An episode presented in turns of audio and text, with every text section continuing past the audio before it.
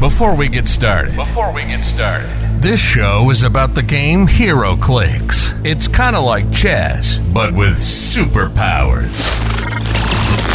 We realize we're complete, total, utter nerds about it. nerds about it. But you know what? We don't even care. This is Clixin' It. This is Clixin' It. So if you're a noob, a casual player, or an insane competitive junkie, you found your new home. And now, your gaming superheroes Adam, Dan, Kane, Austin, and Miles. Let's do this. Hello, everybody out there in Clicks Land, and welcome to a very special episode here on Clixing It. I, like always, am your host, Adam. Why is today a special episode? Well, we have a very special guest on the podcast today, and that would be Miles Kane. Miles, it's been like three weeks since you've been on the podcast. How you been? I've been great. Yeah, it's glad to finally be back. Yeah, thanks Yeah. for the special intro. Miles is out of the country and in a hotel where he actually has a 4G network, not a mule in the backyard cranking a windmill to get his internet connection going on. But no, as special as Miles is, we do have a very special guest, longtime listener, first time guest, Mr. Scott Porter. Scott, welcome to the podcast. Hey, thanks for having me, guys. Long uh, time listener, first time caller. Let's do it. I know. Um, so I actually had the pleasure of meeting Scott down in Florida. And actually, before Florida, this is not the first time that Scott's been associated with Clixing It. He was actually part of our 12 days of Clixmas that I put together in December. He did uh, day number 10, which was 10 Bet Rocks Leaping. And I do have to say, Scott, you do a marvelous French impression. I do a marvelous, ridiculous Steve Martin style from the Pink Panther. Yes. French. Yes, Yes, it was. I do. Yes. I do thank you for doing that. That was a lot of fun putting that together. Um, but yeah, uh, I met Scott in Florida. We did a couple battle royals together, and it was just a great time playing against Scott. It was funny because I was playing my first battle royal, and all of a sudden Scott pops in and wanted to hop into the next battle royal, and I just happened to be there too. So it was great seeing uh, him down there. He has also met uh, Ryan on the podcast as well. I believe he had arms comparison to you, Scott, in Florida.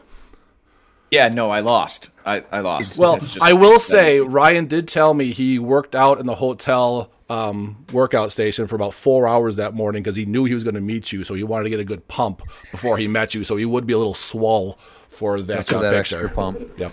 then his arms wouldn't move for days after. Yes. just like walking around with Stay Puft Marshmallow arms. Yes, he That's had to- happened to me. It's happened to me before. You know, you, you you work out too hard and then like you just swell up to the point that you have. You know, you say sausage fingers sometimes, right? But you, know, you get like full sausage arms. You're like, what? I can't. What is? Nothing will bend. What is happening? I believe he had to have his dice roll all of his, or his wife roll all of his dice that day and then on Sunday for the uh, team event. was a recovery period. But it was worth. But it was worth it though, right? It was totally worth it. Um, I would like to talk a little bit about Florida before we talk about your charity event. So you came down to Florida, which was ran by David Newmark, which was a great event. I love it every time David ran it, and it's only been twice, so he's gone two for two so far. Can't wait for next year. Um, you had a big charity event at the banquet. Do you remember how much uh, you guys raised for Huntington's that tournament or that uh, event? I don't know the exact number, but I know we got up over. I think it was like 4,500 plus um, for that uh, weekend and and all the charitable uh, donations that came in. You know, uh, charitable quote unquote, um, because you know some of the charity was my face meeting a pie. I mean, there was a there was a great number of things that were happening to raise that money, but it was it was awesome, man, and it kind of played into the fact of, you know, two Scott Porter HeroClix figures that are coming out. Um, going to Florida and taking part in that, and David offering to do a charitable evening for Hero Clicks for Huntington's. It all is working together to try and make this a year long initiative as opposed to just one weekend. So that's always been kind of the goal to maybe set this up as something that can be active at all times, you know, and if uh you know, when we go to these big tournaments and stuff, if anybody's looking for something to to donate to or or something like along those lines, you know, it it just is every little bit helps and it's just been awesome to see the whole community embrace uh, this fight against Huntington's disease, and I'm just so thankful. And that was one of the questions that I had for you was when you first started this charity, did you ever imagine that it was going to be this just supported and um, got this big in the community for HeroClix? I didn't. I didn't. And and I know I've I've said this before, but you know, my initial concept for heroes for Huntington's um, was I'm friends with a lot of comic book artists, and I had reached out to Jim Lee and Skottie Young and a couple of other big, big, big, big name artists over the years, and and uh, and then like artist alley artists like Chris Uminga and um, Sanford Greene, and there's just like a lot of amazing artists that I have met over the years, and we're going to do like an artist alley heroes for Huntington's thing, where they would all auction off, you know, commissions basically, and that would be it, right? And then we would just done, and it would be simple and easy. But then COVID hit, and I was about ready to launch this thing, and then COVID hit, and just they had their own things to do. They did a huge initiative to save comic book stores that Jim Lee spearheaded, where they were constantly auctioning off like every large artist in the world. I mean, Olivier Coipel or like all these huge artists were just on eBay, just auctioning off all these original sketches and all this art. And they raised so much money and saved a ton of comic shops across the country. So I didn't know what to do anymore. And I was like, well, you know, maybe I could pivot. I don't know. And then out of the blue, Howard Brock called me, and um, him and him and Tracy had gone through a tough time, and um, she had gone into remission, and they decided that they wanted to do something charitable. And you know, he said instead of doing cancer, they wanted to find something that was uh, a smaller, more um, you know, they they say the term boutique. I hate the term, but that's what they call something like Huntington's disease. They call it boutique diseases because there's just not enough people fighting for it for legislation to really take notice or big big pharma companies to try and take notice and jump into the fray. And it was really just the generosity, first and foremost, of Howard and Tracy um, coming to me and saying, "Hey, let's partner on an event. We know you're trying to do something for Huntington's, and we want to take part." And we had no idea that first year, in the midst of the pandemic, it was just kind of the perfect timing of you know the whole community was looking for a way to be connected again. We had been away from each other and stores had been closed and gaming shops had been closed and nobody had had much contact with anybody outside of their like closest local friends or whatever. And so we did a virtual event and we had no idea. I mean, to the tune of almost $30,000 raised, I had not a clue. And I'm still blown away to this day. In the past two years, we've raised uh, over $60,000 at this point with HeroClix for Huntington's. And I think this year is going to be even larger, two to three times as much. Uh, you know, with what we know from WizKids chipping in. I mean, just to make sure everybody understands, these Scott Porter figures they doing full production orders. As soon as the total order of uh, figures lands, they're just going to subtract production cost and immediately cut a check to HDSA. They're not even going to wait for sell through. They just want to support this event 100% with with all the proceeds from these figures even if they don't sell them all so it's just everybody has really put their all into this and i couldn't be more grateful the community is incredible and i'm just so lucky to be a part of it yeah, I mean the first year you did this, which which was in 2021, I believe, which, like you said, was completely online, and you um, got thirty thousand dollars for the cause, like that's just a feat in itself right there. Like that was no physical play. That was all battle royals. That was, I believe, a three hundred point modern event. I believe there was a silver age event in there too, and just that alone just shows how much this how awesome this community is. Where everyone's still stuck in their houses, but they're still able to find a way to play the game and also do a good cause at the same time. Yeah, and we just we we told WizKids from jump, like we want to do this, but we want everybody that takes part to feel like they they're getting great prizing. They're they're walking away with something. Um, they feel like like you know even if they don't win the big tournaments, that they still uh, walk away feeling like they're supported just as much as they're supporting the cause. So that's what we've tried to do. That's why you know we have such a focus on the prizing and everything, and, and the unique uh, kind of things that you can win or that you can bid on uh, throughout this event week. And we're just trying to, at the same time, because it's really tough, man. I've, I've done charitable work for a really long time. And You ask and you ask, but you want to make sure that the people that are giving also feel like they're receiving something, you know? So that's what we really have kind of fought for over the years, and, and hopefully it's working out. It definitely is. Um, let's let's get to that hundred thousand dollar goal this year. I think we can do it. I think we can do it. Uh, so let's talk a little bit about the Huntington's charity event that's coming up. Um, I'm going to try and keep this as fresh as possible because Scott has been on three different podcasts already, and I don't want him to keep on repeating the same things over and over. But let's go over what's happening on Thursdays. But before that, um, the auction it goes up Monday, May 1st, correct? Yeah, Monday night, May 1st. Um, we'll have everything loaded up into Auxxit. Now, uh, the past two years, we've had little bits of hiccups, and it's like kind of pushed a couple hours. We'll see if we can't avoid that this time. But, um, you know, all technical issues aside, the plan is for everything to go up on Monday night, May 1st. And the reason we want to do that is to give everybody out there plenty enough time because at the end, the final hour the the bidding is so fast and so furious. We we don't want to open it up on Friday night and have people still trying to sift through the over 100 items we have in the auction while everybody else is just furiously bidding. So we want to make sure that everybody has enough time to take a look and you know maybe even like check on their own collections and be like, "Hey, do I have this thing? Do I have this? Do I need this? Do I want this?" And uh, so yeah, we're we're planning on opening it up, and then it's going to be slow bids for you know the next four days, and then it'll all culminate on Friday night, May fifth, Cinco de Mayo. Let's let's have a little party. I think Friday my, gets crazy. I say I think my favorite. We have a running joke in our game group here. Was we were watching the Auxxit auction on Friday last year, and I believe it was you. uh, Some you were bidding on the X of Swords brick that you get from WizKids that you were going to give to the person that won, and I believe you were like, "Who is Ravage?" And that is actually Ryan Redbin, uh, my, my co-host, which he made you sign everything in that. It was not everything.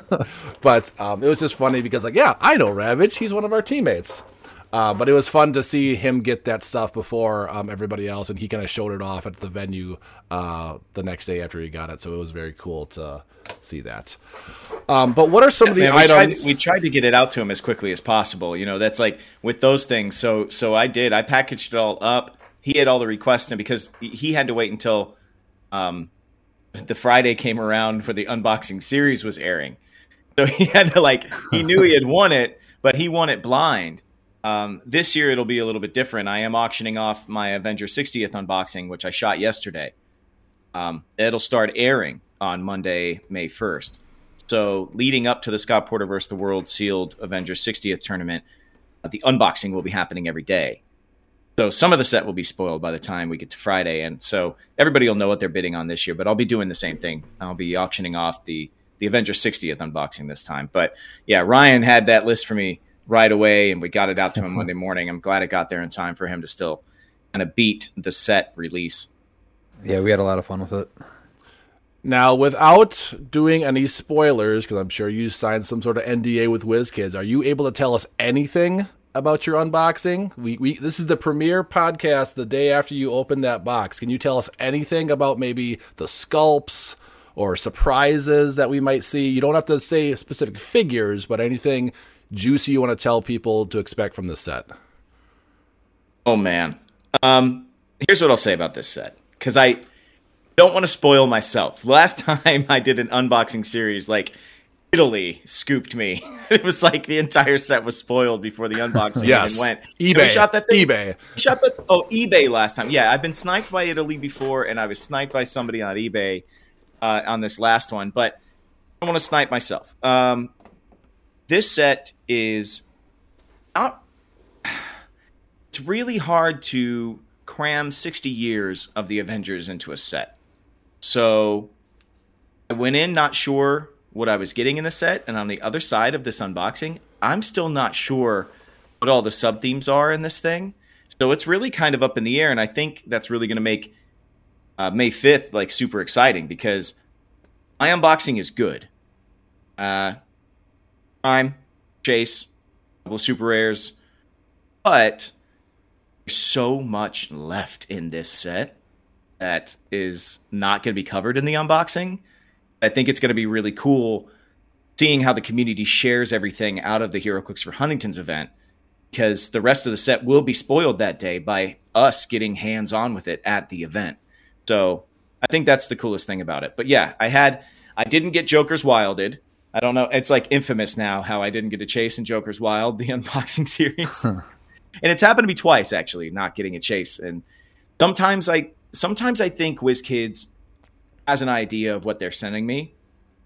Sometimes when they're under crunch, I think I just get a random brick. So I think if they have the choice, they want to send me something that's packed, right? But I'm not sure how all that stuff works. I don't know how the donuts are made in that regard. I just open what I get, and this one was pretty good. So they Now- do send you the Now this set does Okay. have an ultra chase. Did you pull the ultra chase? Uh, no, Okay. He did not get the God pack like he did with Disney Plus, which is funny because that was crazy. That was crazy. I had no idea I got that God pack. well, it's funny That because. WizKids sent me a brick uh, a week after you. Thank you to WizKids, and I pulled the exact same brick as you did. Like I pulled the God pack, I pulled the Collector Chase. I was like, oh my gosh! I'm, I think I even sent you a picture of it. I was like, oh my Yeah, gosh! I pulled the same brick as you, Scott, which was insane. But uh, it was nothing that I could really spoil to the public because you had already done it a week before. So it was like bittersweet at the same time. But Yeah, I I, mean, I'll take a it's like- God pack. It was pretty stacked, though. I think. I think at the end of the day, you know, you would exchange that currency, right? Oh, Like, for sure, God pack for the ability to spoil some things. You know, for sure. I don't know. now, what did you think about the uh, the legacy cards? You don't have to talk about like the actual characters, but the actual man. selection. What did you think about them? There's 14 of them, Wow. that is a lot. but Jeez. not all 14 are found on the top of the brick. Oh. So- okay. Ooh, there's this juicy little tidbit right there. Yeah. Interesting. So that was that was interesting to me for sure. Um, I, I, I will ask this: Is there any? Is uh, Iron Man the only chase legacy? Um, there's one other that I'm unsure of. I can tell you there's pretty cool piece from Chaos War, and Chaos War happened to be a set that came out when I was working in Prague, and um, it was prior to me um, working with WizKids. So I really don't have a lot of Chaos War. There's a couple of pieces from Chaos War the one that's in chaos I am not sure if it's a super rare chase but it's a pretty it's a pretty damn cool piece so Okay, I just knew that Iron Man was like one of the few that was spoiled as a legacy, and I knew he was a chase. So I was like, I wonder if they snuck any more in there that are of that rarity at this point. you know what's crazy about this is that i i try to not spoil myself. So i'm avoiding other people's spoilers for the set that i'm going to spoil when i'm doing the unboxing. So my ability to understand what everybody out there already knows is completely at a zero. It is it is nil. So when you're telling me that you know already that this one chase is a lake i'm like I, I don't i didn't know these people knew this so it just allows me to speak as you know in the moment honestly as i'm seeing all these things for the first time you know Well, you were the one that spoiled it um, for the WizKids live stream. Was the one for uh, um, what Dan Powell chose? Iron Man. oh yeah for wheels of vengeance that's right Yeah. that that piece is is uh you're talking about that iron man Yeah, that iron man um you know i i think mm, man i'm trying to i don't believe that there's another chase in this run of legacy cards no don't for avengers 60th but there is a there is a pretty kick-ass Iron Man. I guess you guys can understand that now. So I'll throw that out there. There's a pretty kick-ass Iron Man as a legacy card in this one.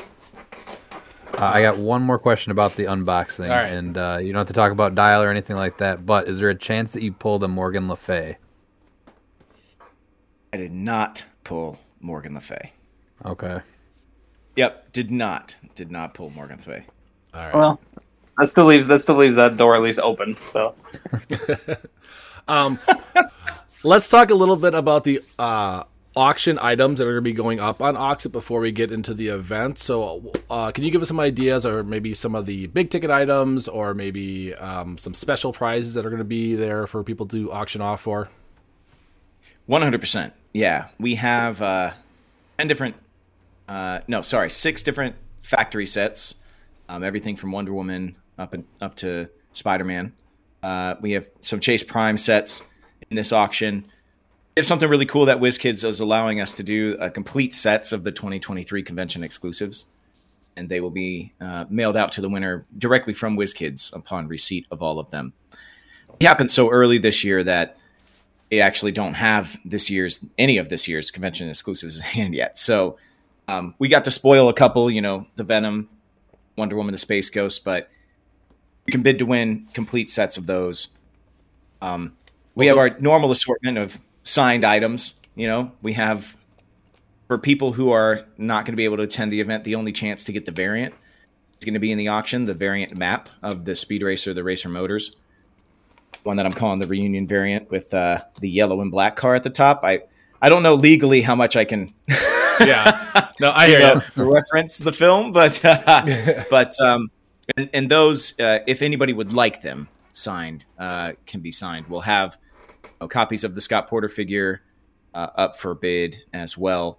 There's a bunch of really cool stuff actually that is older that I think some people are very excited about. I he wanted stuff to be in this auction for you know people wanting new hotness or people trying to fill in collections or whatever you know we've got a ton of like old sealed factory sets of like star trek uh, or the hobbit lord of the rings two towers we've got a bunch of cool uh, older sets as well that people i know from being out in the community are, are still looking for you know stuff that is discontinued that is sold out that they can't find anymore and we've got a bunch of really cool older things as well. And then we have a number of the uh, X of uh, Swords complete uh, sets, whether that's booster sets plus month one, month month two, month three, all together as one large item.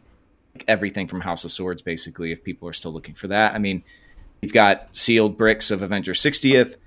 There's just a ton of stuff, as well as the Become a Switch Clicks, which has kind of been the marquee item the last few years. And there's there's even more. Well, the great thing about those older figures is that for the longest time before legacy cards, old figures held no value. Like you just when a set got retired, it basically sat on your desk or your storage room or whatever and just sat there forever. Now the legacies are coming out, you don't know what's gonna be coming out in modern, so you want to hold on to that stuff. I know um, Ryan actually bought a was it a case of Avengers Assembled, and you pulled the Iron Man chase out of it. Yeah, so it was a little gamble. like you just happen to find a case of Avengers Assemble, and you just happen to get the chase that has a legacy card. So I know there's a lot of bricks out there that are still unopened, looking for people to own them. Uh, you might as well take a gamble if you get a good deal on it because you never know what's going to get a legacy card nowadays. One hundred percent, man. And uh, and you know a lot a lot of the stuff that we have too is just you know it's just for people trying to finish collections and stuff as well. But most of the things that we have are are new and fresh, and they're you know we have the HeroClix for Huntington's coffee mugs that have been so hot the last couple of years. We actually switched to tumblers. We think they're even uh, even more useful. So we have these HeroClix for Huntington's tumblers that are going to be in the auction this year, and the only way to get them is to bid on them. Like there's, it's like eight of them, and that's it. Yeah. so, you know, I, I'm like, damn it. I know I tried to get some of those last year, and I just kept getting outbid. I'm like, come on, it's a coffee mug, give it to me, please. I want something. I know, man. I drink, I drink coffee out of that thing all the time, and I just, I love it. It's such, it's such a cool looking. It's so simple, but it's just, it's really cool, and those are the little things that we love in this community. And speaking of little things, we have, uh, have Scott Crampton's bystander pod in the uh, or bystander token in the auction as well. And what we're doing is we're auctioning off a number of them that he'll sign, and uh, we think they'll go for for pretty good money. Uh, but then we're going to auction off uh, a few. Uh, you can bid higher to have him not sign it. yeah, that's what I was going to say. I think it devalues it when he puts his signature on the actual item. So yeah, so we'll have two batches in there. You can either bid to have him sign it, or you can bid more to have him not touch uh, the bystander token. don't don't have him physically touch the bystander at all because once his DNA gets on there, it just is basically worthless. exactly. Now, now knowing that you were going to uh, show your two figures on the uh, the live stream, did you purposely wait until he showed his pog so that you could one up him by showing him two actual figures? Oh, one hundred percent. One hundred percent. You know, for me, it's uh, anytime you know. I think it's so cool having having been a part of the community for as long as I have. Um, I have a pretty good sense of the community and and and what people enjoy and what people have a good time watching. And so, yeah, we definitely set that up to to let him get the because I know his pog is it's, it's better. It's better than my pog. I mean, it's it's cheaper. I have incapacitated my pog, and there's nothing I can do about it. And that's just you know, that's that's you know that's that, that's it. But uh, but guess what? Game set match went to me the third. So there we go. I'll be able to Uh, show let- him. You know, Let's talk a little bit about those figures that uh, WizKids created for you. So, uh, did they approach you, or did you approach them for that? they approached me actually. I went to them, and every year, you know, after the event's done, we kind of talk like a little, you know, rundown after the debrief. I guess you could call it after the event is over. We kind of look at, you know, first year I had to. In between first and second year is a lot of logistics because after the first year, you know, I mailed, hand packed and mailed every single prize for the virtual event in 2021 out of my own home. I taped, I printed labels, I weighed, I packaged every single thing. And, and well, and my wife, my poor wife. Um, but yeah, Happy anniversary, we- by the way, before you continue. Thanks. Yeah, decade, man. It was it's pretty cool. Um, but uh, you know, we got that done, and then the second year being Lucky Dice like really helped with a lot of that stuff. So after last year, we were able to kind of go, okay, logistics we think we've sorted out pretty well. What can we do to grow the event? So we thought about it, and then I I called them again. Um, at the end of last year to kind of start talking because we've got to talk. The lead time on this event is is is has to be pretty far because shipping is still just a mess for them. And for the rest of the world, I mean, for everybody, it's tough. You know, it's still tough. But um, they were like, okay, let us let us take a beat. We'll call you in the new year. And we talked uh, in February, and they pitched this idea to me, and I was like, what? And at first, it was just going to be one figure, and I was like over the moon about that. Then they came back and they said, hey, we want we want to do a second we want to do one that's themed for HeroClix for Huntingtons, but we want to do one that kind of drops in the heart of convention season before uh, their championships in Memphis. So they wanted both of them to go to the charity, and they they it was kind of their idea. You know, this is how we think we can keep this thing alive throughout the course of the year, so it's not just a one weekend. So yeah, it was them, and then I had a pretty strong part in designing the things, so I was like super excited. You know, with my pog, it was definitely way more of they pitched to me what they thought they wanted the dial to be, and here's the name of the power, and this is what we really this is what we feel comfortable with. This one, they were kind of like, let's work together. Let's let's figure this thing out together. So, know, it's their fault as much as it is, as it is mine. Well, it, it is a great fault because they are two phenomenal figures, and they will definitely be um, high high prized out there that people are going to want, and you'll be seeing them in plenty plenty of competitive. In fact, these things might get a legacy card. I'm not even joking. Like five six years down the road, we might see a legacy card Scott Porter in a booster one of these days. Well, everyone that said themes are dead. Yes. Uh, the HeroClix for Huntington, Scott completely changes that. I mean, who doesn't want to field Scott Porter though? I mean, come on. Okay. Exactly. Um, you know for me that was my whole goal with this is i i wanted i knew the things that had happened to kind of switch away from theme and over the past couple of years we've had small themes in the tournaments that we've run you know the silver age online tournament that we ran you had to have two family members uh, be a part of it you know family is everything is the motto of the hdsa and so that felt really natural last year there was a little bit of thematic stuff this year it's a team event, uh, the Scott Porter Invitational, the Silver Age team tournament, and spirit is also there as far as you know, wanting to run, you know, unique stuff, fun stuff. You know, you'll have a leg up on fellowship prizing if you do that at this event weekend. But um, once I saw a lot of the changes to theme, I mean, I run theme. That's pretty much all I want to run. That's that's all I do run. When I saw a theme kind of taking a hit, I was like, all right, we're gonna bring it back single handedly. Let's do this. Uh, so you know, I wanted to do that, and then that figure came second though. The Power Bomb variant is actually was the, was the first one we were working on. It spun out of the idea of there's a scene in Friday Night Lights where my character um, is being asked by his girlfriend because he's being recruited by all of these colleges and everyone's blowing smoke up his ass. She's like, "Do you have superpowers? Is it true?" She's interview like fake interviewing him. She's like, "Can you throw fireballs? Can you shoot lasers out of your eyes?" And so we were going to kind of do that kind of figure.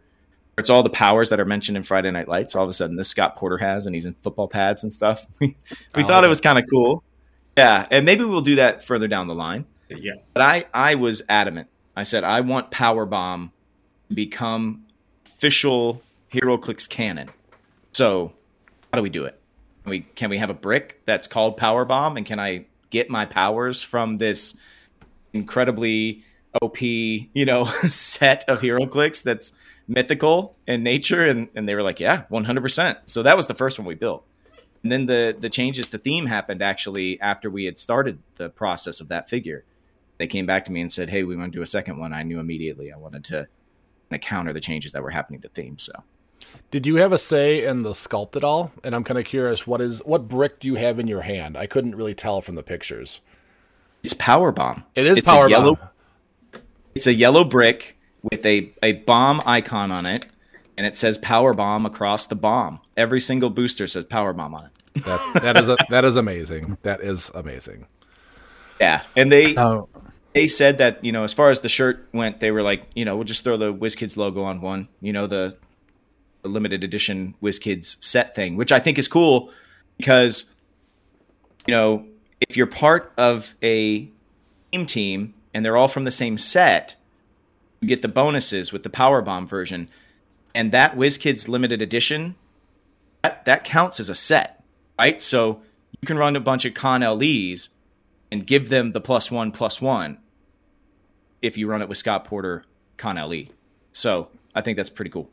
Now for absolutely. for the youngins out there, do you want to give the quick version of what Power Bomb in is kind of the lore of where that came from? Yeah, was it Thugget on HC Realms? I believe it was. Thugget might have started this.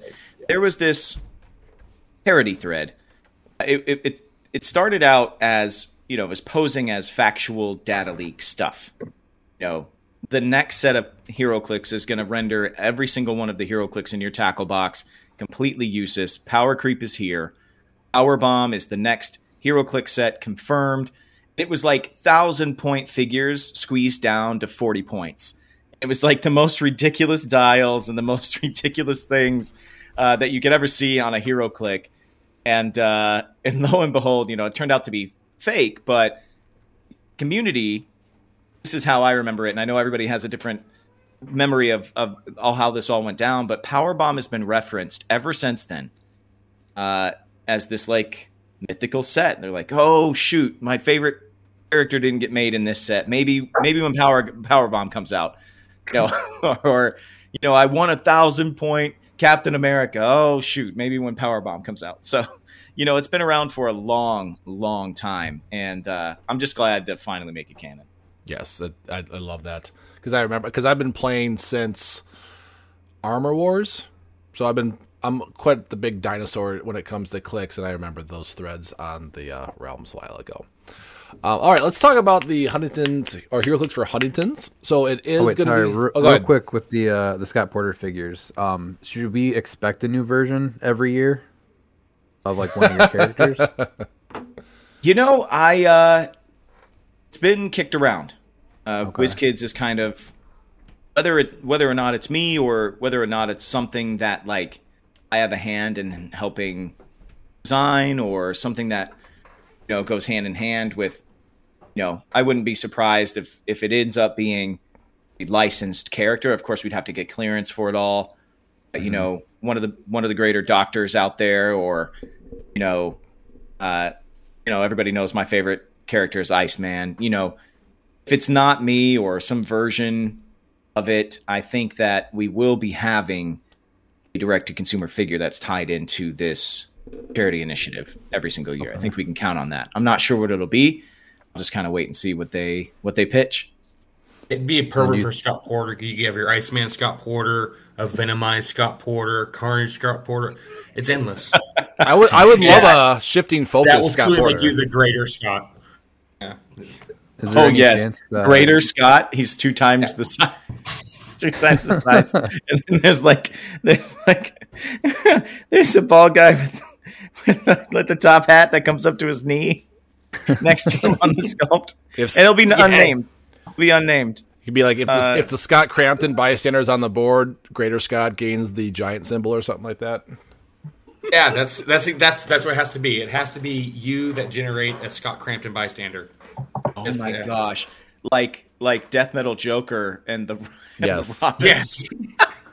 A little Yes. a little Oh Scott. Crampton in a in like a what's it called a gimp suit with a chain around his neck. I love it. Oh my. Oh man. Oh no. Oh, thanks. Please make it happen next year, WizKids. Please, we know you listen, WizKids. Make it happen. Yes. Um, and then I believe from what I heard is that these fig or the the white shirt figure is going to be for sale on the WizKids website May fourth.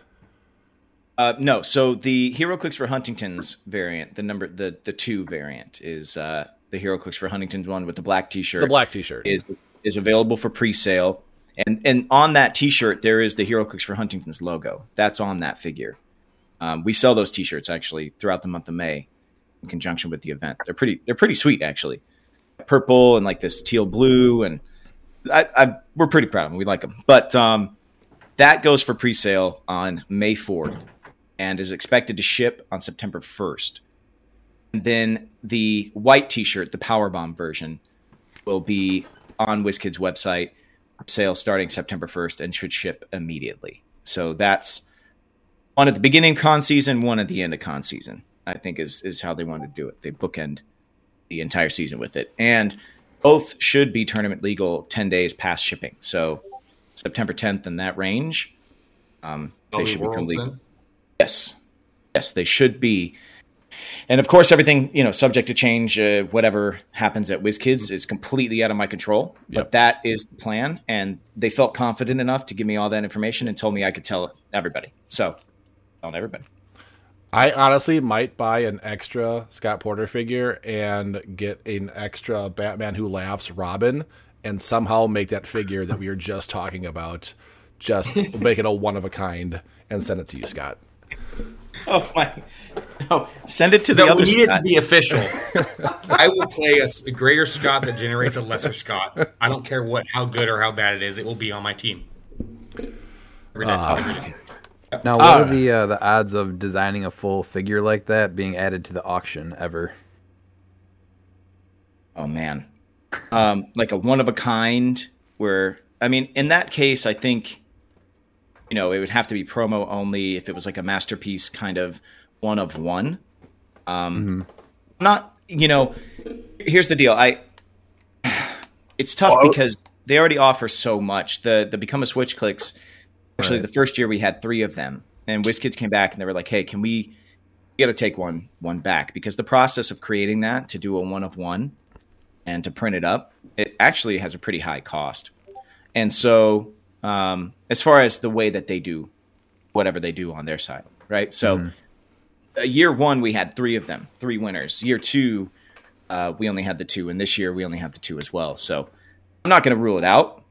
I just at this point they they give they have given so much that I'm just not asking for any more. And if they come Oh, to sure, me and be yeah. like, "Hey, we want to step it up again," I'll be like, "Yeah." But I think you know on the debrief on the other side because you guys aren't the first ones to ask uh, if that would ever be a possibility. And what I do like and what I wish would happen is that you know SwitchClix would kind of become a, a thing again. Now that Silver Age is back, you know we've got all these SwitchClix pieces that are fully legal now, and I, you know, so actually gives whoever's won these, you know, become a SwitchClix molds of yourself and put yourself on any on a base is is pretty cool. But I'd love to see you know, some legacy cards that are, you know, SwitchClix based figures or something along those lines that makes those SwitchClix figures a little more viable so that people who are winning these prizes can actually play with themselves. God, I hate saying that.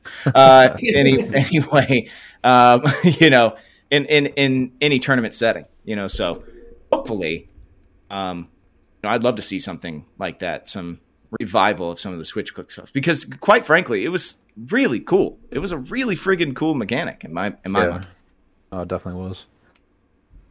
Uh, all right, let's talk about the charity event. So it is being held May 4th through the 7th, which is two weeks away. Like I said, it's creeping up on us. It's going to be in Huntsville, Alabama at Lucky Dice Cafe. So if you can make it, be sure you can. I believe one of the auction items as well is you get to bunk with Scott Porter at an Airbnb the entirety of the trip. Uh, you get This is not true. This No? is these uh, the comments made on this particular podcast are not shared or endorsed by Scott Porter. Okay. Uh, no. oh, I was waiting for that drop.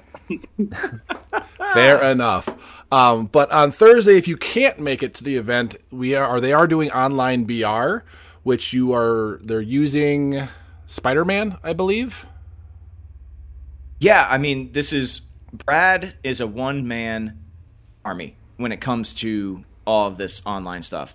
He was asking us to give him more this year. He's like, I can run all of these online BRs, and I would really like to do a 300 point Silver Age tournament. And I was like, Brad, what? And he was like, Yeah, man, let's do it. Let's do a, or what, a 32 man field or, uh, you know, 64 player field. I was like, This is, you're crazy, Brad you are you are insane. He is such a hard worker. He is sun up, sun down on this thing, and I I, I get I'm, I'm glad that I get to give him some shine because I feel like he's really an unsung hero throughout this entire charity event weekend. But he wanted to make sure, in keeping with what I said earlier, that everybody who plays in something, whether it be online or in person, uh, it feels like they're walking away with something, whether it's the experience or it's actual physical, tangible things that that make the experience worth it and we just to get another set of prizing that we would want to be able to fully deck out that kind of tournament just felt like we were maybe stretching it a little bit this year. But next year i wouldn't be surprised if if we have full on virtual tournament as well alongside everything we have in person. So you know we'll see. But yeah the online brs i believe are running spider-man. I think they're coding that uh heading into the event. So you know it's going to be interesting to see how that thing plays. Um but we needed to get it coded because we, we couldn't do Batman Team Up. Batman Team Up is such a weird battle royal set. You know, it's it's fun. Yeah. But you've got to. We played it in, in Orlando actually, Yep. um, and it, it was cool because you could we we put in the rule that you could equip all the equipables to to any figure on your team, but you could only ut- utilize it once, right? And then it, it went away. Yeah.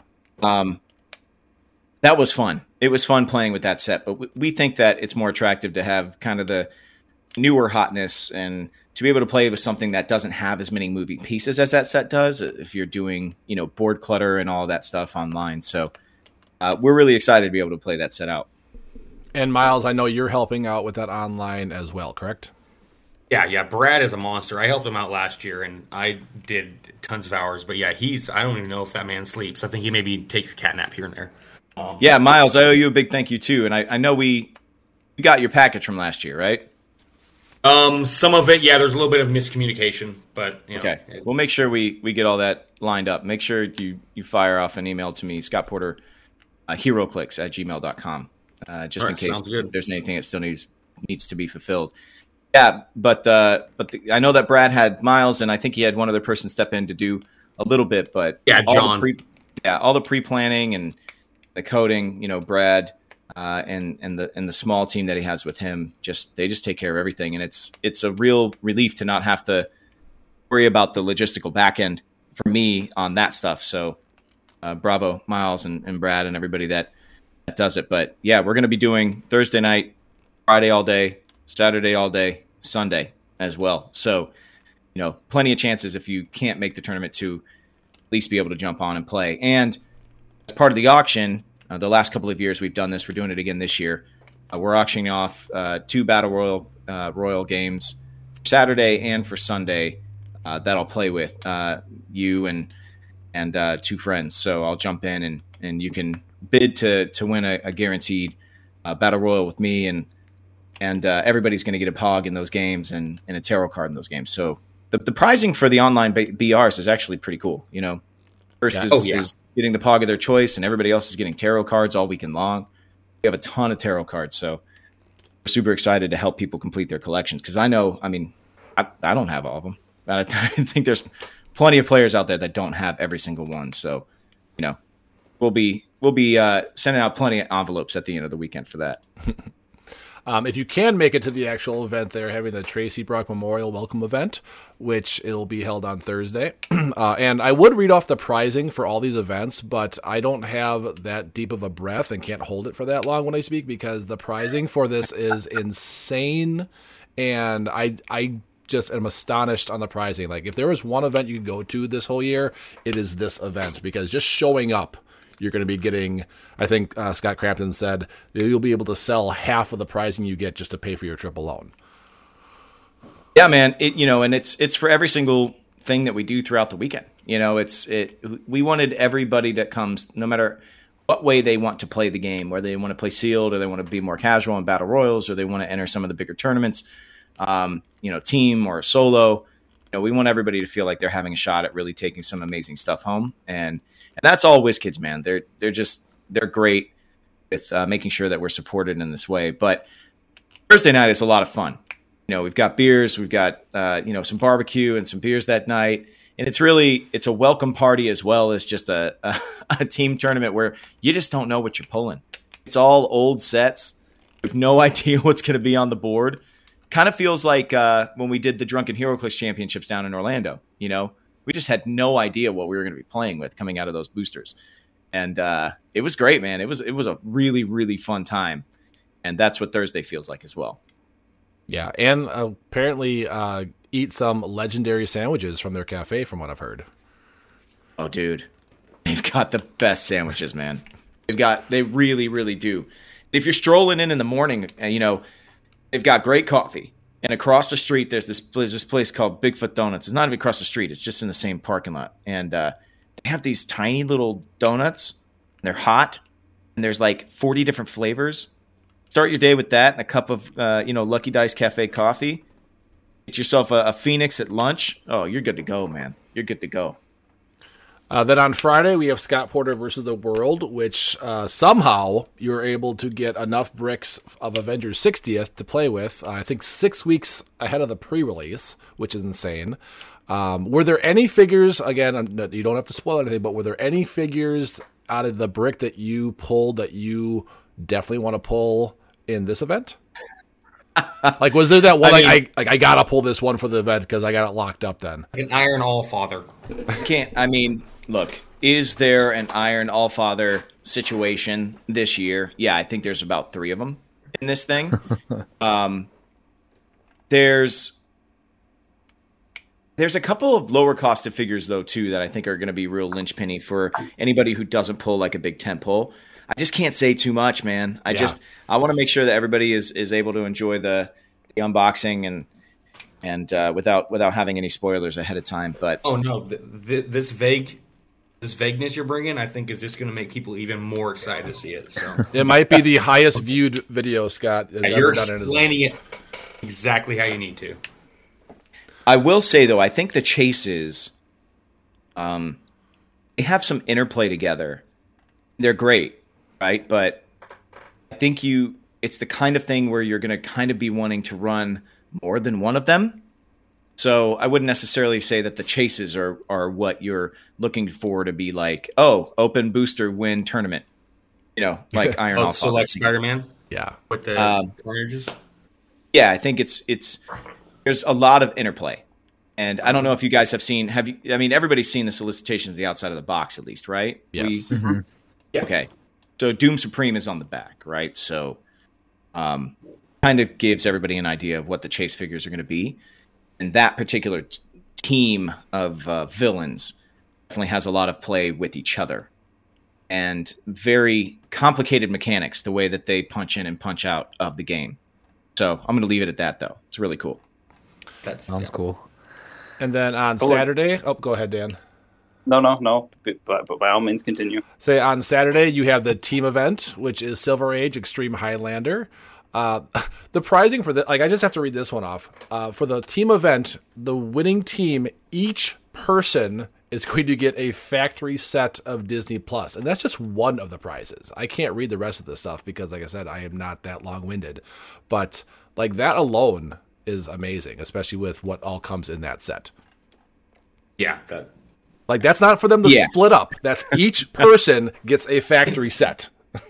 It's not you have to roll dice or do a snake draft or anything. Each person gets a full set of Disney Plus. Yeah, which is which is pretty insane in and of itself. And that tournament on Saturday also has a, a fellowship angle, and all three of uh, well, uh, two of the tournaments, the Scott Porter versus the World on Friday, and then the team event on Saturday, they both have fellowship prizing that is kind of through the roof. You know, if you win fellowship for the Scott Porter versus the World fellowship uh, event, you get a Batman team up booster brick seal. Uh, you know, you get uh, the maps. You get we're doing double sided maps this year, which is really cool. Of the past two uh, event maps, so Panther Fieldhouse on one side and Hyper RPG on the other, on neoprene, double sided neoprene maps, which is cool. Uh, you know, Death Metal Wonder Woman, Lady Phoenix, you know, Phoenix Sentinel. I mean, there's there's a ton of stuff. You know, a lot of last year's con exclusives, and then the team that wins Fellowship in the Saturday tournament as a team this year, that team gets to put their heads together and design a legacy card. Um, and that's for Fellowship in the Clicks for Huntington's Invitational, the team event on Saturday. And they get a Batman team up factory set to split amongst them, which we thought was probably the best place for that to go because so many people are still looking for, you know, oh, I need the chainsaw, I need the indigo chainsaw, and I need the, I need the orange boot, you know. And so there's hopefully a lot in there for everybody on that team. But yeah, the the fellowship awards uh, for those two tournaments in particular are also very very strong. And then lastly, on Sunday, we have the Silver Age Singles uh, World Championship, and that is going to conclude the uh, weekend or the week, which just sounds like a ton of fun. I'm really hoping to go. Uh, I'm going to try to make it work. Uh, it's only about a nine hour drive up here from Wisconsin down there, which is astonishing because from Wisconsin to Orlando, Florida is like 18, so 18 hours. So I don't know how from Huntsville, Alabama to Orlando, Florida is another nine hours, but that's just geography for you. Um, the the panhandle, or as I like to call it, uh, Satan's taint, or um, or the world's largest retention pond, uh, the panhandle of Florida, is surprisingly a very long slog to drive across. So that's where a ton of your time is spent on the on the ten, just trying to get the taint one side, yeah, through the taint. You've got to you got to make you just got to push through the taint. That's all. now, are you only You can playing kill on somebody these- like that. you can kill somebody like Yeah. that. I've heard. Sorry. Are you only playing um the Scott Porter versus the World event? yeah, so I'll be playing the sealed tournament uh, as as long as I can. Um, Okay. Last year, I was fortunate to make it to the final four. Lost to Mike Holloway and Iron Allfather, and uh, you know played pretty well along the way. I mean, played a lot of really good players, saw a lot of really good pieces.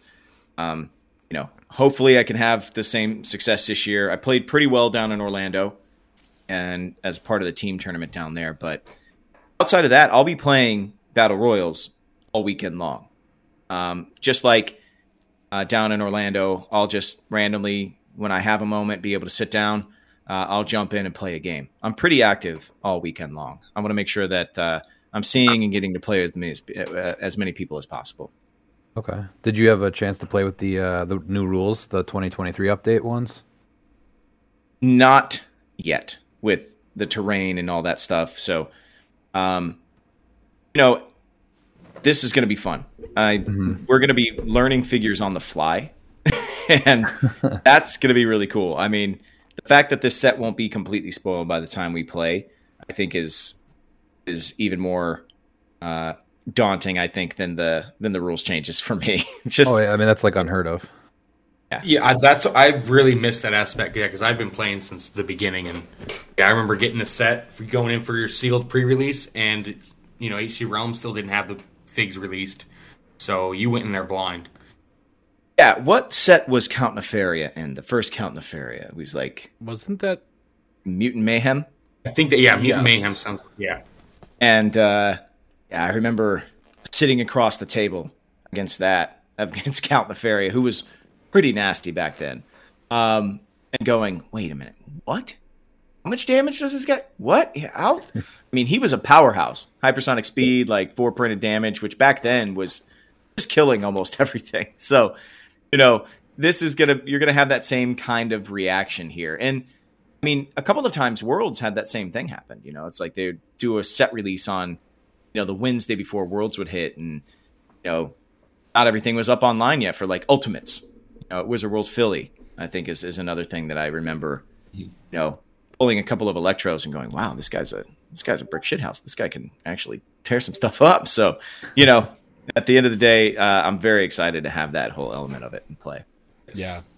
I tried to do a whole like spoiler um or non-spoiler thing for Avengers Forever. So like when we were they when they were talking about it in our Discord, they like censored the chat and whenever they talked about it. And it was like the hardest 2 months of my life and I'll probably never do that again because I wanted to know what was in that set because I wanted my unboxing the same thing like you to be a surprise. Uh, and it, it was a nice surprise, but it was a grueling two months beforehand, not being on Facebook and not being able to talk about anything. I think they even did the the preview set without me that um, that time because Yes. I, I didn't want anything to be spoiled for me for that whole set because I thought I'd give it a try, and I'll never do it again. Yeah, it's it's it's tough. it's 100 percent sure. Yeah. uh, it's it's very tough. Because b- back when uh, the the dinosaurs played like us, we just got the poster, so we saw what was in the set, but we didn't know what they did. Yeah. All right, let's end with some viewer questions. We had some people on Facebook ask some. So we have Eric Adams says, I just got to say thank you, Scott, for putting up with all the podcast banter this past week.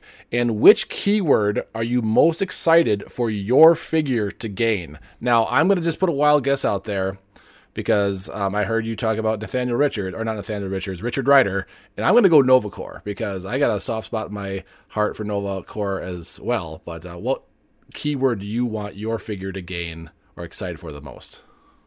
I mean, the power bomb figure is kind of fun if he has Green Lantern Corps because is a stop click, has pulse wave with knockback, but doesn't affect friendly characters. And I just like the the thought of maybe you know like Green Lantern. Uh, oh, I was I was thinking team ability for the HeroClix for Huntington ones. I get confused because one of them can take the team abilities as well. Uh, keyword: I do love Nova Corps. Uh, I wouldn't mind seeing Scott Porter on uh, on some mutant teams though as well. You know, click trade capability. If you think about it, the Scott Porter HeroClix for Huntington's version is healing one click per turn somewhere on the map for somebody. So if you're doing click swapping with your characters using team abilities that you know heal or trade clicks, if you if you fail and you have to you know keep the click off, you can you can just heal yourself back up. And so I don't know. I'm I'm a long time X Men fan, so I think X Men's at the top. But Nova Corps is pretty cool. I do like Richard Ryder, but you have to say his whole name. You have to say his full first name. Oh, wait, what am I missing? I'm missing something here. Help me out here. Did you not Yeah. even understand the simplicity of this? Come on, you're killing me. Oh, Dick Ryder? Are we, is that where Yeah. we're going? Okay, okay. That's what I thought was, but I'm like, wait a minute. That's not his full name. That's that's uh, a short name. Okay, gotcha. I love that you were overthinking that. I That was great. way overthinking that one. Um, one I, trait. know, I think that Scott Porter's going to be a great uh, mission point figure teamed up with Peacemaker. So I expect to see him on a lot of mission point teams. Yeah, for sure. That would be that would be. Look, man, if I can help Mission Point win an actual big tournament, that would be awesome. if you can help John Cena in any way, you can do it. I mean, at the beginning of your turn, you heal a friendly character, and then if you have uh, what's his name, if Peacemaker on the map, then when you heal, you get a mission point. I mean, it's the synergy's there. Yeah, I can't see him, but I can help him out. Yep. Yeah. Uh, Jason Summerall asks if you could play HeroClix with any superhero, who would you play with? If I could play HeroClix with any superhero, oh man, um, somebody I could beat. Simple. It's like this most simple. Leanne Harper? I, No, oh my gosh. Um, somebody who doesn't overthink things. I don't know. You wouldn't want to sit across like Scott Summers. That's I can tell you that right now. I'd sit across from Alex Summers. Yeah, Havoc. How about There you go. How about that? That'd be fun. Or I mean, my, my boy Bobby Drake, man. He's just looking to have a good time. He doesn't care about winning or losing. Uh, he also asks, "What other celebrity has played? A, wait, what other celeb has he played against, if any? Have you? So have you introduced this to any other celebrities or um, coworkers? Yeah, I mean, look, uh, there's a, I mean, people have heard the story about me taking uh, Minka Kelly and Zach Gilford with me when I was shooting the pilot for Friday Night Lights um, to a comic shop because they wanted to see what HeroClix actually was. Um, but uh, you know, on the, uh, I think it was Shield. I had Robert Buckley on with me, who's who's an actor that he was on iZombie as a series regular. He he'd been on a number of shows before, and uh, I got him kind of hooked on HeroClix for a little while. Um, I'd love to sit down and play with Gail Simone. I know she plays the game too, but she doesn't live anywhere near LA. I invited her to do a number of unboxings with me, but it never happened. But uh, fan of her work, so I was. That's, cool. Uh, That's really cool. yeah. But you know, back in the day, it was just the kind of thing where I used to work at the Beetlejuice's Graveyard Revue at Universal Studios, playing the Wolfman and Frankenstein and a song and dance show, and we would just. My favorite memories of this of this game are are being in full monster makeup, playing uh, a four person HeroClix match in the break room in between shows, and that's what we would do. Um, I got almost that entire cast hooked on HeroClix. Um, well, all the dudes. There was one girl that would play, but I mean, still, all the dudes in the cast would just go back and we would just play our nerd games. And uh, yeah, it was just awesome. We were proud uh, to be nerds back then. Just like we were loving life, man. So, you know, if I could get more cast members to actually play, I would. But uh, I've tried to take a couple of my Ginny and Georgia cast with me to games up in Toronto, and hasn't worked out yet. Not yet. Yet. Um, AJ Kilmore from over at what's that, Miles? It's because you're in Canada. That's why. That's part of it. Ooh, I get to play at Jay Sol's, uh, Jay Solomon's uh, store up there, and I mean those people are are meta crazy, and I like to play themes. So like I walked in with my acolytes theme one night, and I was like, "What am I playing against? Holy crap!" And it's just all Canadian national competitors. I'm like, okay, this is this is not going to go well. See, that's that's when you have your B team ready to go, just in case. You're like, oh, all right, we're gonna switch pace here. No man, I'll tell you what, the Klein stocks won a game or two that night, so I was I was excited. Uh, AJ Kilmore over at Clix Dads asks, "What advice do you have to the community to help grow their local play group?" Oh man, this is a this is a tricky one, right? Uh, the game is it's tough to teach new players. I think it's just It's just tough have to because it's not a simple game. It takes yeah. you know months to learn the game, and then they change the rules on you, and you have to learn more months to learn those rules. You just have to be open to teaching and i think most of us are you know? Um, there's a number of times where i'm at the gaming shops that i play at out here in los angeles like nightwear or always gaming where you know one of those communities is very welcoming to new players and one of those communities is very closed off. And um, you know i wish all small gaming communities at these gaming shops uh, would be a little bit more open and willing to, you know, spend some time maybe playing some games without all the bells and whistles. But it's tough because a lot of people that still play this game are really, really good players. And I think we get used to this kind of iron sharpens iron mentality and never taking it easy on each other. And even though we're playing friendly games, we're still like really playing hard to win. And I think maybe just not taking every tournament so seriously is probably like a good way to ease some new players in. I love the miniatures game aspect of things. My son is picking up the game because of the miniatures game and playing with the stripped down dials and stuff. And he's he's 7. So, you know, it can be taught. It just is going to take some patience. And you know, I'm not embarrassed to play the game. I know some game groups that are like when they're closed off, it's, there's almost like are you coming in here? Like, leave us alone. We're, you know, it's like Yep. this air of embarrassment. There's no need to feel like that, I don't think, because if you're in a shop like that, everybody's there for the same thing. It's just to find a community and have a great time. And I think this community is awesome. So if we if we were just a little bit more open, a little bit more patient, I think you know, that'd be awesome.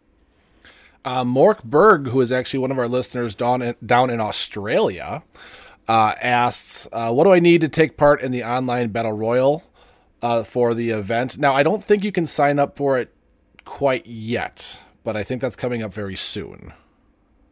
Yeah, the online battle royal uh, tickets and such will be up for sale. Um, I think starting at the beginning of May, May first. So this is more back end stuff. This is Howard and his team because our store is hosted through their website, uh, through Rock's website. So the direct to consumer maps that we have, the direct to consumer t shirts that we have for the event, um, the things that you can buy without having to bid on anything with the set price, that'll all be through the Rock website. And if you're looking to join an online battle royal, um, you'll sign up uh, by purchasing a certain number of tickets uh, for games through that site once the store becomes active at the beginning of May. Uh, he also asked which announced Iconix is your favorite so far and are they playable? So today we got a couple spoiled. We got the Wolverine crush in the bed uh, Iconix revealed. We had the Batman and Bane. We had Robin and Batman. Uh, we haven't seen Superman and uh, Doomsday Dial yet, but that's the one I'm most excited for. But which one of those are you most excited for? The Doomsday Batman is pretty damn cool. Um, The, ba- look, I'm the, a- the I'm a- Bane Batman or the Doomsday? sorry, the Bane. Sorry, the Bane Batman. I meant to say. Sorry, is is pretty damn cool. Um, you know what I like about the Iconix is, you know, high level sculpts, uh, really recognizable moments, and you know, even if you don't play them, they look freaking awesome. Yes. Wolverine. uh, I've never. I look unpopular opinion. I hate Wolverine. Hate him. I hate Wolverine. I, I always have. Like, he's the guy that everybody loves, and I just like I hate him because everybody else loves him so much. I don't know. Like, I've never understood the the grumpy, you know. And I I'm not to say not to say he's not a great character.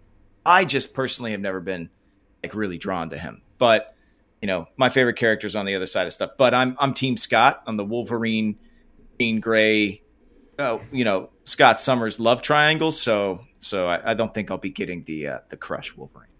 Okay. Fair. I know. I know. I know. We were talking in chat. Ryan really likes that Wolverine, so I'm sure he's going to get that one for sure. That's the one I'm Oh looking yeah, forward to the most. yeah, he would. Yeah, yeah, yeah. You would you would love that. Um, And then uh, He's Matt- just in the bed flexing. Yeah. You know, that's the thing. He's like he's holding up. You know, there's no need for for Logan to be flexing in that. Like he's you're supposed to be chilling out in bed, bro. Like why? He's like, no, I'm gonna hold this up, but I'm gonna make sure I'm flexing, bub. that's that's Ryan to a T. He's probably flexing right now. Always. no, no rest. Uh, Matt Peterson, who actually donated hundred dollars on the clicks, uh, cl- Critical Clix podcast, who called Ryan a penis online, uh, wants to know what is your favorite map to play on, and optional question: Why is Ryan such a penis? But you don't have to answer that one. I, I won't be answering the uh, optional question, but uh, I did have a comment on it. Um, I don't know if you've listened to the podcast yet, but I don't even know if it's out yet. I'm I'm in this marathon of, of pods. Um, favorite map to play on? Oh man, I really loved the uh, conveyor belt yard way back in the day when, God, what was it? It was just past Armor Wars, I think. It was one of the first like two by three maps. It had this uh, super. Maybe that's it. it. Had a. It's like a junkyard with conveyor belts. There's a little office on Oh the left side of the map. yes, yep, I know that one. Um, no, it's collateral damage. That that map came out around the time of collateral damage. I'm pretty sure because I was Okay. playing some Katana around that time. I was playing a lot of outsiders actually. Uh, I love Roy Harper. I love Arsenal. So I was playing a lot of outsiders back then. And uh, yeah, I love that map. It's got that like junk conveyor in the middle of the map. It's got an office on the left hand side and uh, some really well placed blocking terrain. That that map was so much fun. And a ton of hindering in the middle. So you know, back then, like hypersonic speedsters, they were all over the place, and so that map had it, it allowed you to counter a bunch of that. So, um, yeah, I think that's one of my favorite all-time maps to play on. and then uh, I know Ryan and Dan and maybe Miles have one question for you, so I'll let them take it away. Ryan, did you have a question for Scott? Um, well, about the the maps, the uh, what do you think about the the designing the smaller map for next year? Yeah, that's going to be a thing. That's going to happen. I just Do you think it's going to be more I reached out to a bunch of different players and and actually you know this map announcement the, the grumblings of it had already kind of happened when we were down in orlando so i was asking everybody um, kind of pulling the community and and it seemed back then that the majority of players were saying you know we, we're still going to be playing on i don't want to play on a map where it's just you know every single piece is just so you know alpha strike vulnerable on these on the smaller maps. But as the pieces evolve to play to be played on the smaller maps, I think you know the sentiment has started to change, and it appears that WizKids has been designing with these smaller maps in mind for the past couple sets, actually. So you know this wasn't a move made by them without thought, without some forethought, and I just decided to make the bigger map just because I didn't think I would ever be able to do a racer themed map on a two by two. So Okay. After talking to the community, it seemed like a lot of people would still be playing on three by twos for a while. This thing's going to be legal for at least two years. So, Mhm. you know, I got that was the first question I had. Hey, if anybody's bidding on this map, are they going to be able to use it through you know 2025? And the answer was yes, they will be. So, for me, uh, two years playing on a map, if we're talking like you know retirement cycles and all that stuff, like I'm okay with that. And hopefully, everybody out there uh, enjoys enjoys this map. I think this map is maybe the best map that I've designed. I love how asymmetrical it is. I love how I, I've designed it specifically with new terrain markers and stuff in mind. You can definitely create a lot of interesting avenues um, with this map. If you're looking at like two by one, you know, blocking terrains or different uh, little pieces of elevated, blocking the squares that go up to the elevated on the top side of the map for the speed racer. So I think I think this map's gonna be a lot of fun. I hope I hope it sees play. I think it will, yeah, for sure. Um, I had a, a buddy that uh, is also on our team too. He wanted to know a little bit more about the Center of Excellence for Huntington's. Is there anything more like into detail you can talk about those? Yeah, so centers of excellence are basically where um, the Huntington's, Huntington's Disease Society of America reaches out with different forms of educational materials or medical professionals who have a huge depth of knowledge of Huntington's disease because it being as rare as it is, um, a lot of hospitals are not equipped to even deal with you if you have Huntington's. What, Okay. how, you know, once you're diagnosed, the next step is, you know, what are we going to prescribe as far as ways to keep these people healthy, keep them, you know, going and keep them as strong as possible, you know, because this thing, you know, it slowly is deteriorating your, you know, these people's bodies, balance, mind. So what we really do is HDSA goes in and educates doctors in those hospitals, those existing medical facilities, and we have a team go in, teach them how to properly diagnose, properly uh, prescribe treatments. We set up therapy groups. We we really do all facets to try and make sure that family.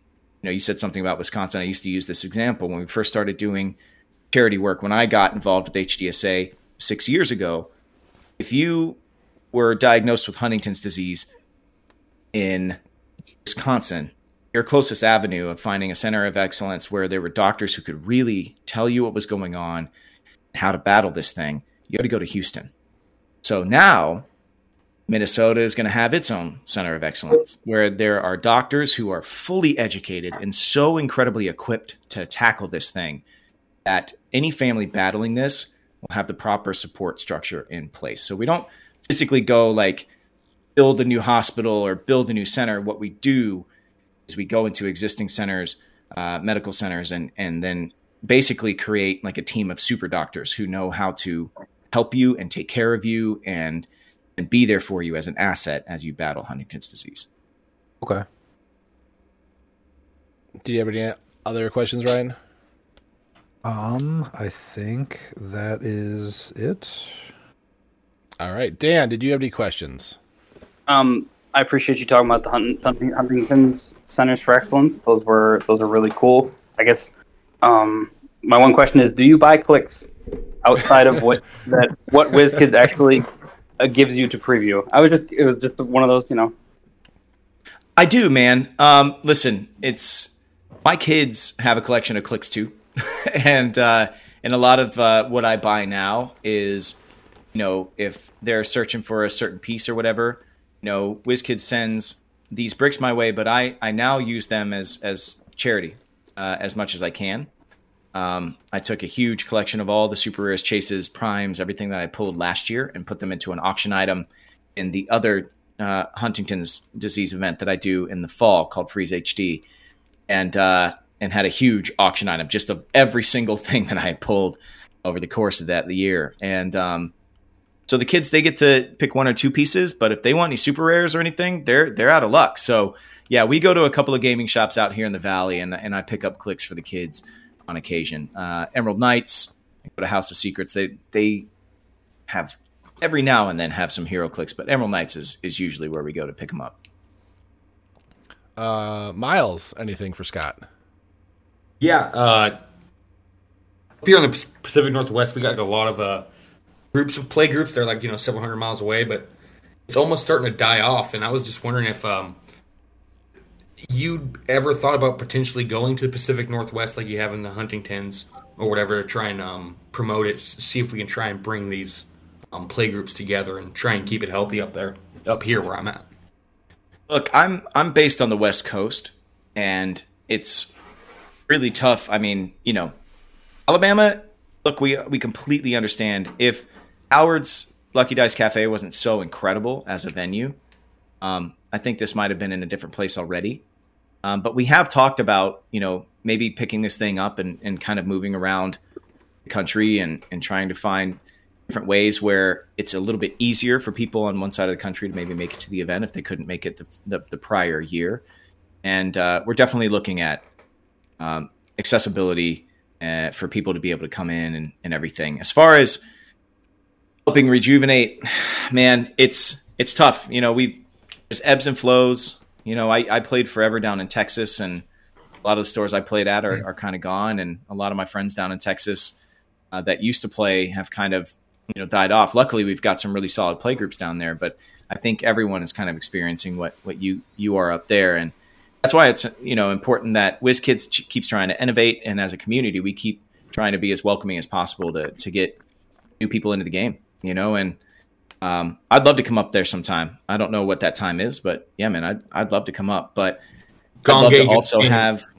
I'd also love to have uh, an event on the West Coast. That would be really cool if we could have something on the West Coast. Um, Oh the yeah, last couple of years have all been East Coast based, so I'd love to do something on this side of the the states, so it's a little bit easier for people to get out here.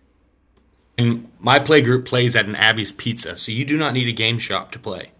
For anyone listening, That's awesome, dude. I love that. Uh, I think Ryan has one more question for you. Yes, Oh, yeah, I forgot. um, do you plan on going to Orlando uh, for the championship Clicks Open and doing stuff for HeroClix for Huntington's there next year also?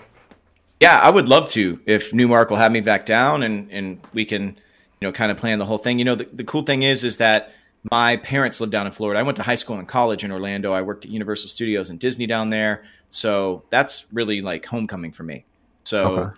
you know, anytime I can get down there and also play clicks, that's badass. So yeah, one hundred percent. I mean, I was an envoy down there for quite some time, so I, I got to see uh, and meet actually some people who who envoy at store uh, envoy at the stores that I used to envoy at. So that was really really cool. So yeah, as much as I can get down there, um, I'm gonna go. As long as Newmark wants me back, you know.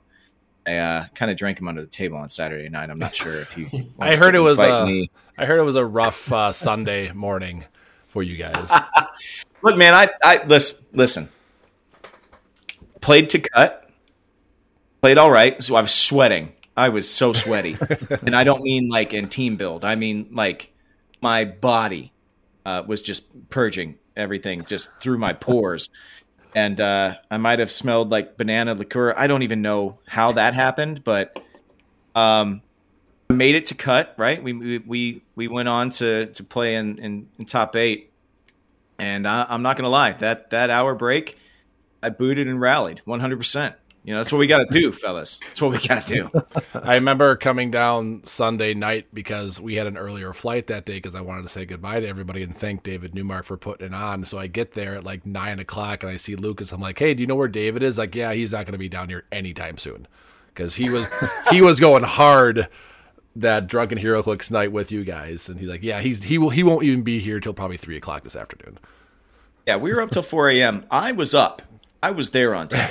Uh, he he was not. But it's his tournament, so I guess you know he can do whatever he wants. Um, and then I guess the very last question, and then we'll end the podcast, is our teammate Kane wants to know, and this is kind of a deep question, but he says, What are your thoughts on the health of the game? Now, for those of us who have been playing for a long time, HeroClix has had its ups and downs. You know, it died for about a year or two, uh, right after I believe it was Hammer of Thor, when NECA sold it or bought it, I can't remember. And then COVID happened, so it had kind of a year of a lull where a lot of the um, tournaments were being held by um, people rather than WizKids, along with uh, Brad Broyles on Roll 20. So we're at a health state, would you say HeroClix is at right now? Going up, going down, kind of staying level? Where is it at? yeah, um, yeah. Topps tried to kill us. Um, Topps had bought. If you remember, Sports Click, SportsClix were Sports happening, clicks, and, yeah. And uh, was the future. yeah, Topps didn't see any more use for HeroClix really. And uh, after that year off, I came back and you know I kind of keep my head down. I I I went to WizKids and to Justin and to the team and said, "Look, man, I don't want this game to ever die again, and I think you guys need um, maybe a partner to to do hype stuff." And the reason I started doing unboxings is because I saw Kevin Smith was doing unboxings. I was like, Kevin Smith is doing unboxings. This is that's cool. Fuck, I'll do it. No, pardon my language, but I was like, yeah, let's let's go. And I do these things. I do the unboxings to keep this game healthy. I, I try, you know, and I think that's every player's hope for the game. What state are we in right now? I I think the miniatures game like was a really cool experiment um, to help, you know, have some attractive pieces for existing players, but to maybe be an invitation to try and get some more fresh blood into the game. I'd love to see that stuff continue on. Um, you know, all the little iterations, making the, the maps a little smaller, trying to make the games a little faster, all of that stuff. Um, I think it, you know, jury's going to be out. Is it helpful? Is it not? I don't know. But game being quicker paced, you know, I hear a lot more people talking about baseball this year than I have in years past. So, you know, if that's kind of what we're aiming for, then then hopefully we get the same result. Um, it feels pretty steady to me, though. Um, you know, I don't know that we're back to 2019 yet. I think 2018, 2019 was pretty cool. That year off really hurt a lot of small businesses. And if you look at the world of games, WizKids compared to, you know, the behemoths of Magic and and Pokemon, you know, just to be frank, they're they're small business, you know? And it's it's we hopefully can grow and, and get back to a point. But I, I think the game is in a pretty great state for new players to come in. Um, I think we're, holding steady. I'd love to see it grow a little further over the next couple of years. But I mean, you know, we're coming out of an unprecedented time. So uh, I think it's steady. Yeah, I think WizKid's doing a great job with trying new things. You know, for the longest, it was same old copy and repeat. Was you just come out with a set and this happens. Now they're doing the Iconix. They're doing the uh, summer OPs every now and then. Uh, they're doing. Um, I'm trying to think what else they're doing. They're mo- doing more uh, con LEs throughout the year. Um, I think they're doing a great Yep. job with the game right now. Yeah, and I think that's only going to pick up. I think I think more and more activity, more and more communication, more and more tournaments, more and more ways for venues to support their local player bases, and I think WizKids is really aware of all that, and they're they're working in that direction, and that's gonna that's gonna be awesome. And getting Sorry, the com- didn't mean to cut you off. and getting the community in the community involved too. Like they're they're making people not making people, but they're letting people pick out legacy cards and SwitchClix and stuff like that. So they're getting the players involved into the business aspe- aspect as well, so that they can see that stuff in the game. Um, but yeah, that is going to be our podcast tonight. Scott, thank you so much for joining us. I know you have your time is precious, but I do uh, appreciate the gauntlet of podcasts that you've been going on this week. I don't know if you have any more, if we're your last one, but if you have uh, more, uh, have fun on those shows. And we just we thank you for everything you've done for the game. Hopefully, we'll be able to see you down in Huntsville in about two weeks. If not, we will see you online for the Battle Royals. One hundred percent. Thank you all uh, so much for having me on, and uh, hope to see you down there. And if not, uh, I'll talk to you guys online. Uh, so Good. again, uh, thanks Scott for joining us. Thanks uh, Dan, Ryan, and Miles as well. And remember, everybody out there, not all superheroes wear capes. Some roll dice. Have a good night.